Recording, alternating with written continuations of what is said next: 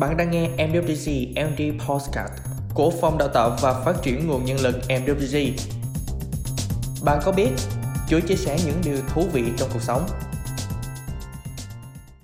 Bạn có biết trong tháng 2 này có một ngày rất đặc biệt đối với đội ngũ y bác sĩ của nước ta chưa? Đó là ngày Thầy thuốc Việt Nam 27 tháng 2.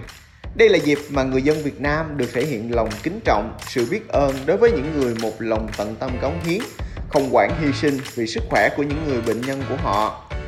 Năm nay, sự kiện này ngày càng đặc biệt hơn nữa khi lực lượng y tế nước ta đã và đang nỗ lực từng ngày trong cuộc chiến chống đại dịch Covid.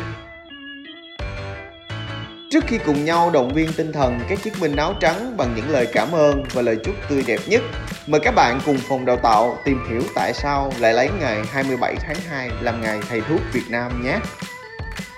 Ngày 27 tháng 2 năm 1955, nhân dịp tổ chức Hội nghị cán bộ y tế, Bác Hồ đã gửi thư cho hội nghị với nội dung như sau. Bác thân ái chúc các cô, các chú vui vẻ, mạnh khỏe, hăng hái trao đổi kinh nghiệm, bàn định kế hoạch cho thiết thực và làm việc cho tiến bộ. Bác góp vài ý kiến sau đây để giúp cho các cô chú thảo luận. Trước hết, phải thật thà, đoàn kết. Đoàn kết là sức mạnh của chúng ta, đoàn kết thì vượt được mọi khó khăn, giành được nhiều thành tích.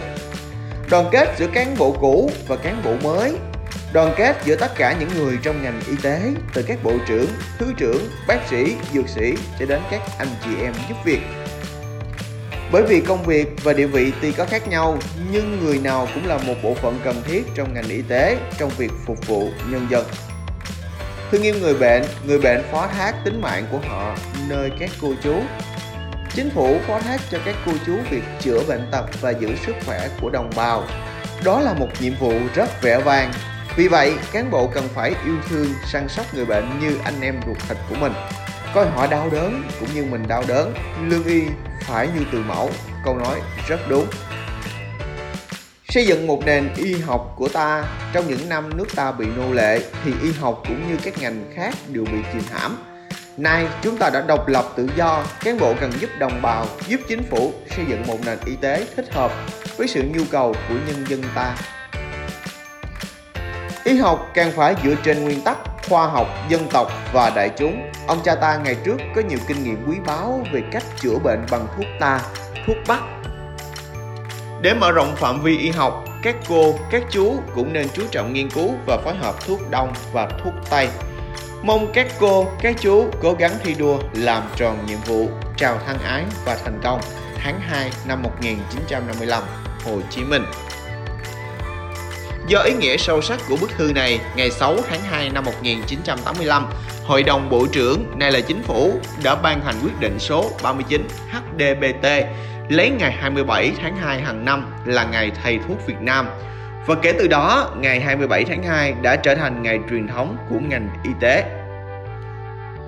Bức thư bác viết ngắn gọn chỉ có 368 từ nhưng đã thể hiện đậm triết lý sâu xa dặn dò các cán bộ y bác sĩ cần thật thà, đoàn kết, thương yêu người bệnh, lương y phải như từ mẫu, phấn đấu xây dựng nền y học nước nhà. Trong suốt 67 năm qua, lời dạy của bác vẫn còn nguyên giá trị và làm kim chỉ nam cho ngành y tế.